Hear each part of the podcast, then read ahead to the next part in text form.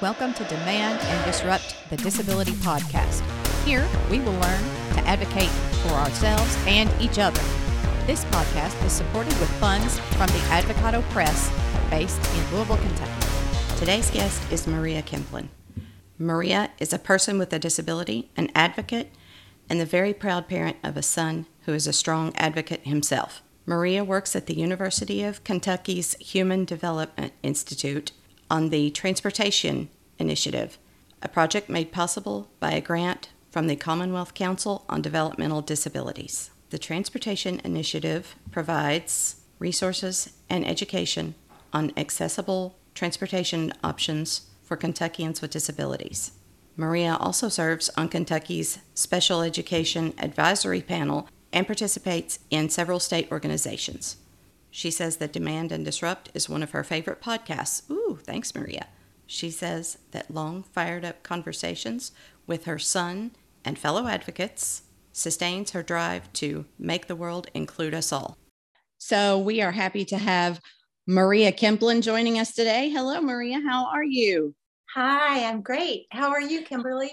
I'm doing well. How are things up there in Lexington?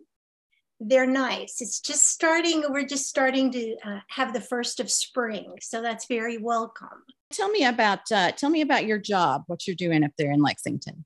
I'm working on a project at UK's Human Development Institute, and it's called the Transportation Initiative.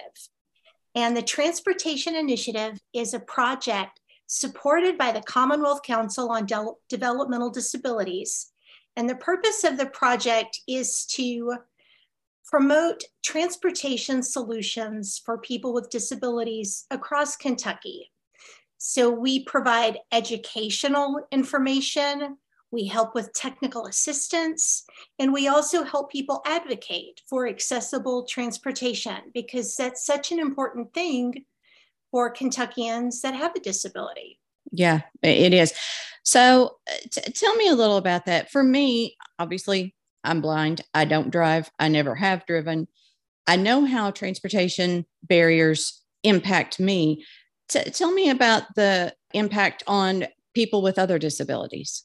So, transportation is something that we all rely on across all ages and stages of life, from the time we're a baby until even in, when we're elderly. Transportation is essential. It gets us to work, it gets us to school, it's how we get our groceries, our prescriptions, it's how we see family members or go to church. You won't find anybody that doesn't have a transportation need. Now, we all mm-hmm. have our transportation needs met in different ways. Some people drive. Some people uh, have a family member that drives that they ride with. And some people use public transportation. But um, you'll find that transportation really varies depending on where you live, what your circumstances are. Um, some people have access to great transportation options, and then other people in rural areas may lack transportation options and they may really struggle to even get to a doctor's appointment or to have a job because they don't have transportation to get to their job.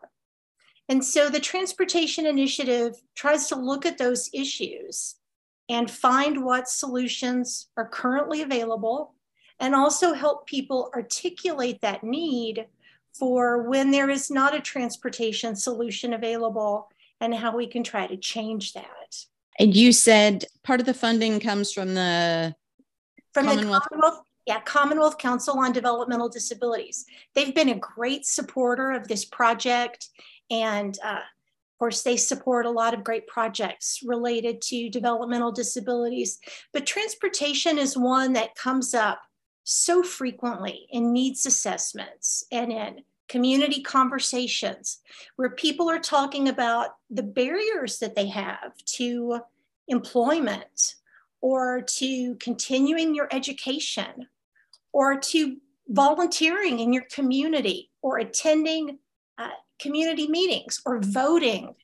You know, we know transportation is an issue that cuts across all of those areas. So um, the support of the council has really been phenomenal. And so how do how do those how is someone with developmental disabilities how are they impacted by barriers to transportation? So what you'll find is some folks because of their disability. For example, we could talk about my son who's 18 and he has uh, an epilepsy diagnosis. And so because of that, he won't be getting a driver's license because of having epilepsy. So right. for him, he grew up knowing that he would have to have a transportation solution. And what's that going to look like? How am I going to prepare for that? Other people may have a disabling accident, or they may just simply get older and are no longer driving like they used to. And so their transportation need changes, and you find yourself trying to figure out how, how do I get to work now? How do I go get my groceries now? And mm-hmm. so those are problems that a lot of Kentuckians face. And it can be really a tremendous challenge if you're trying to figure out how to get pick up your prescriptions or how to get to your medical appointments. And you don't have that ability to drive any longer. There's a lot of different reasons why someone may not have transportation. It could be a developmental disability. It could be um, some people don't have access to a vehicle that's accessible because of the cost because mm-hmm. of the modifications needed. Um, yeah those are incredibly expensive. Uh, incredibly expensive. Sometimes folks have an accessible vehicle and then like all of us they have car trouble. I mean, car car trouble is something that touches most households at some point. And but your neighbor can't give you a ride if you use a wheelchair because you may not you know be able to just get a ride with someone easily so there's a lot of mm. barriers when you require an accessible vehicle and uh, th- there's a, history of activism isn't there in kentucky or uh, maybe everywhere but in particular in kentucky there's a history of activism in this area Kentucky has a tremendous history with disability advocacy and transportation, especially around the Louisville area. And um, that's one thing that I loved about the Advocado Press and the uh, that history of bringing attention to that movement. Um, a group of advocates in Louisville grew from a small grassroots effort to a large group to advocate for accessible public transit. And they made a difference that spread across the nation. Louisville became one of the first cities to have accessible buses. And it was because of the efforts of advocates, people that were in ADAPT, um, folks like Arthur Campbell, who's one of my absolute heroes. Mine too. it was it was their advocacy efforts that made a significant change. And now we have buses that are accessible, but the issue is do you live on a bus route? Do you mm-hmm. live in a community that has bus routes that go where you need to go? Or do you live out in a rural area where there may not be a bus service at all? So we've made progress, but there's still a lot of progress left to go. Mm-hmm. Yeah, there is. I live in uh, I live in Bowling Green, and well, it's even better in Bowling Green than out in the rural areas, you know, around. So yeah, Kentucky's got a great history. We need to keep that up though. So tell me, what can people do to improve transportation options both for themselves but also for the community as a whole? Advocacy is something that is very important, and we all have a role in that, whether we're a person with a disability, whether we work um, in education or with a community agency. Um, I was just seeing the Surgeon General's report the other day about loneliness. And I don't know if you had a chance to see that. I did. It was fascinating. It really was. Uh huh. One of the things that the US Surgeon General specifically calls out is infrastructure and the impact of infrastructure on loneliness, and how if folks don't have the ability to connect and get out into community and participate and belong, and that uh, the impact of that loneliness on your health and on your mental health. Um, certainly, see, we see that with elderly populations when they're not able to get out and participate, um, and how that influences their health. So, um, advocacy is very important. Education is so important. Sharing information so that people can see the results the impact on employment. If if a large segment of our population can't access employment because of a lack of transportation well we're in an employment shortage right now. So one solution to the employment crisis and the lack of uh, talent that people are finding is how can we get people to job sites? Um, and of course, transportation is part of that. If you have an infrastructure to get people to work, then um, you know it certainly opens up more possibilities. Right. So, so advocacy. Tell me, what are the nuts and bolts? What can someone who hears this interview and they're like, okay, yes, this is an issue that affects me, and I want to take action. So, tell me, what can they do? So, one thing that I found is people with disabilities are the true experts when it comes to transportation issues. And I think one of the most powerful things you can do is get people with disabilities that are impacted by transportation issues together, whether that's virtually, online, on Zoom, um, in a meeting room at the public library, however you do that. But I think you'll find that there becomes strength and solidarity among those voices. And people can talk about the challenges they experience and also what they see as the solutions. People with disabilities have figured out a lot of the flaws in the system and can point us to how things can be improved. Um, I saw that with in the uh, 80s and 90s in Louisville people with disabilities showing us that buses were not accessible and how we could improve upon that and how that led to the ADA. So I think um, getting people together, community members being willing to listen and support folks. Um, but I think that's a first step. And I think that that happens best in communities community level because what you experience in Bowling Green, Kim, might be different than somebody in Somerset experiences. Right. Or someone in Lexington that lives on a bus route may have totally different needs or issues. So I think one effective way is to focus on your community. We saw that in Montgomery County, where people work together to bring an awareness about transportation issues to their community. And the Community Action Agency in Montgomery County, that's Gateway Community Action Agency, created a Montgomery County transit system. And for $1 per ride, they give people county-wide transportation, door to door. Wow. And vehicles are accessible. So it's phenomenal what Gateway Community Action Agency has accomplished.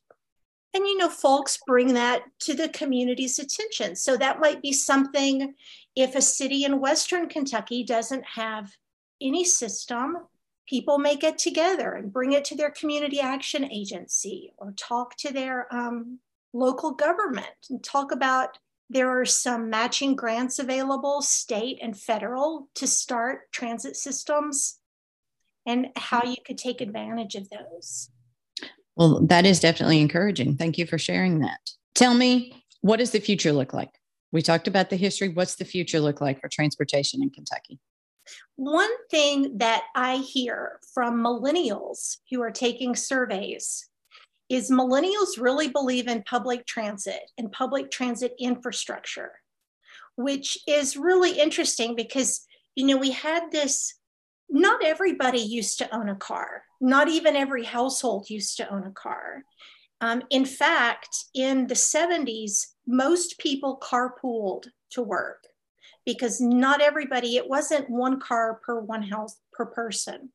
And so over the 80s and 90s, you saw this movement to where people were each independently owning their own car. But the costs of automobile ownership are really high. In fact, out of every dollar that a household spends, 16 cents of that budget is on vehicle. Wow. So it's a significant portion of people's household budget. It can cost uh, between twelve and sixteen thousand dollars a year just to maintain and operate a vehicle, each vehicle that a household has. So millennials see that uh, automobile expense and they're looking at their budget and they're looking at student loans and the rising cost of housing and all of the pressures on our income. And they're thinking about public transit as, a, as an option to relieve their budget. And a household that uses public transit can save nearly $10,000 a year by using the option. So I think that's something that we'll see more of a return toward and less of a one person, one car kind of system. That would be great, both uh, for households and for the environment as a whole, wouldn't it? It would. Of course, there'd be great impacts on the environment, on emissions, on our use of fuel sources, um, on budgets. And public transit systems also are a source of employment. Um, there is a, I, I forget the number, but there is um, a pretty significant number of jobs that are created by transportation systems, whether that's subway systems, train systems, freight train systems, buses. They're large employers, and that's an important thing to think about too. When you're investing in public transit in your community, you're creating jobs in your community. So, so tell me, if someone wants to learn more, is there a website that they can go to? Well, we do have a website that shows some of Kentucky's public transit options and other transportation resources. And that web address is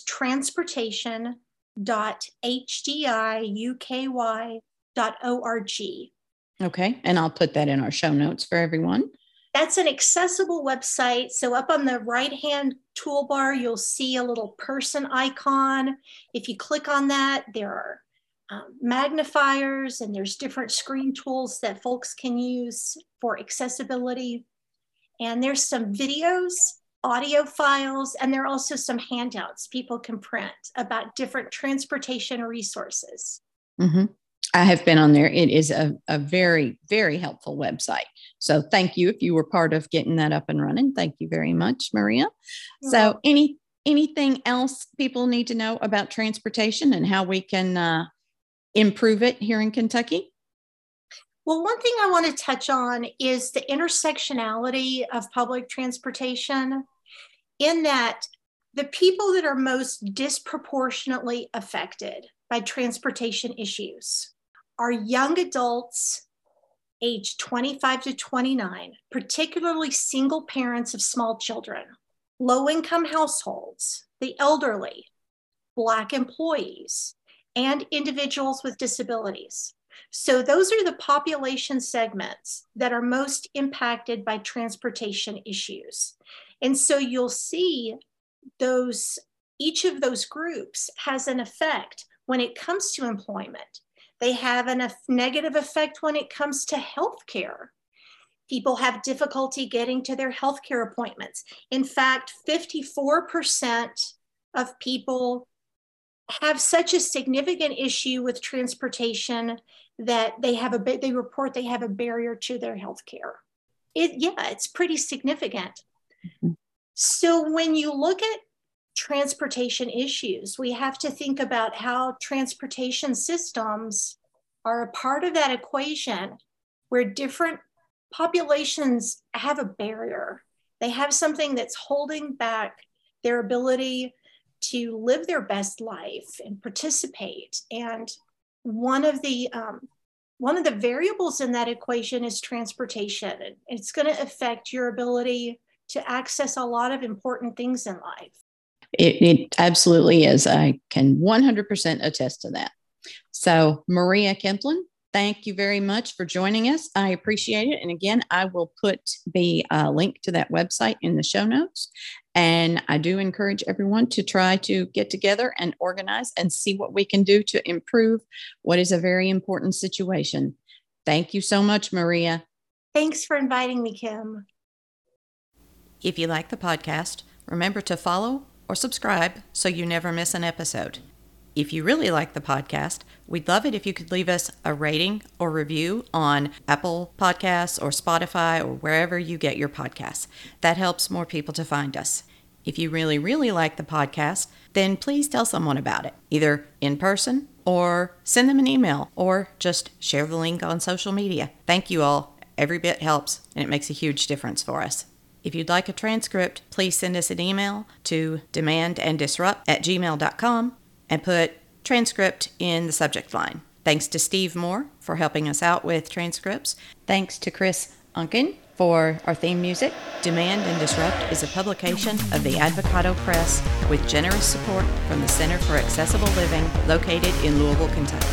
And you can find links to buy the book, A Celebration of Family Stories of Parents with Disabilities, in our show notes. Thanks, everyone.